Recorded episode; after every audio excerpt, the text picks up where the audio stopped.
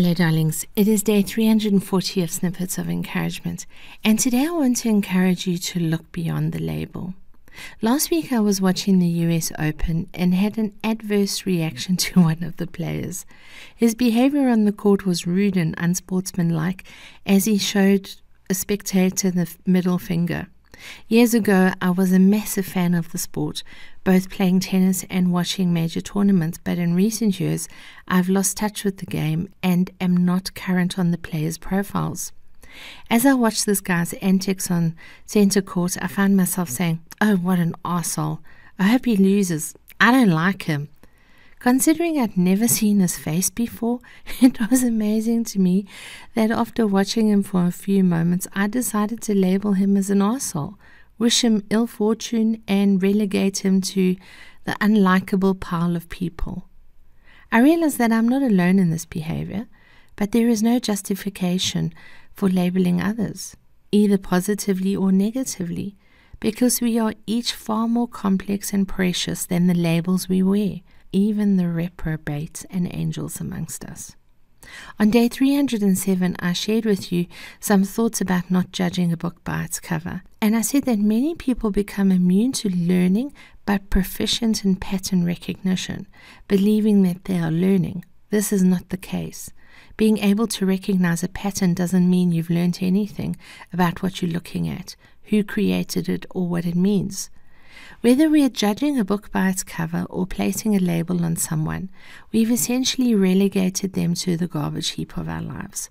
And I have to ask how much we love it when others do the same to us. One thing is for sure I hate being judged or labeled. So why the hell do I think I have the right to do it to others? And what does it possibly achieve? The question is rhetorical, of course. However, I will answer it. We don't have the right to judge others and this behavior shows our ignorance and intolerance at work. In our daily lives, there is a large variety of labels on the products we touch. Our food, clothing, and all retail goods are labeled. They vary in complexity from simple to incomprehensible, and many a famous label has adorned fake products. These labels act as instruction manuals or warning systems. Many elicit a sense of high or low value, some cause aspirational desire within, and others repulse us on sight. Virtually every label we encounter in our daily lives is a guidance system, and how we respond to those labels are our choice. Imagine for a moment that you were intolerant to peanuts and that you despise them with every ounce of your being. You've actively embarked on a campaign to see peanuts wiped off the face of the earth, and you're a bit of a lone ranger on your quest. However, in your zeal to rid the world of peanuts, you've forgotten a few core truths. Peanuts are free to exist in peace and don't need you trying to eradicate them. As profoundly as you hate peanuts, there are those who love them and are willing to die for them. Your experience with peanuts is not universal and you're not on earth to live as the peanut Gestapo. There are better things to do with your time.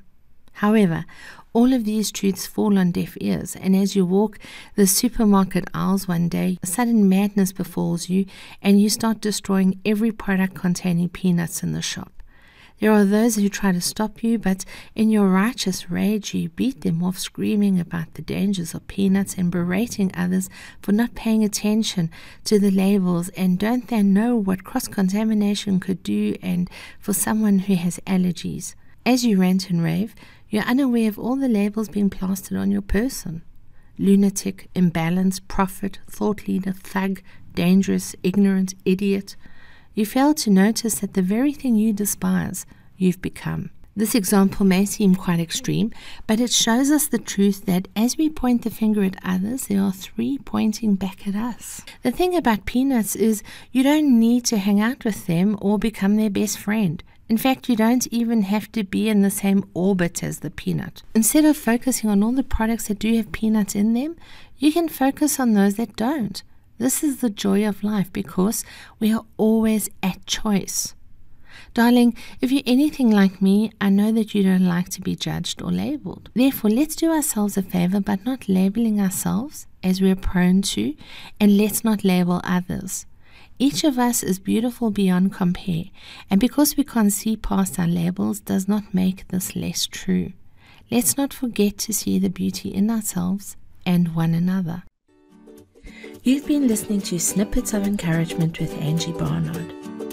If you've enjoyed this snippet, share it with a friend.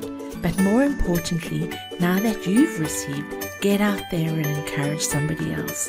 Have a wonderful day.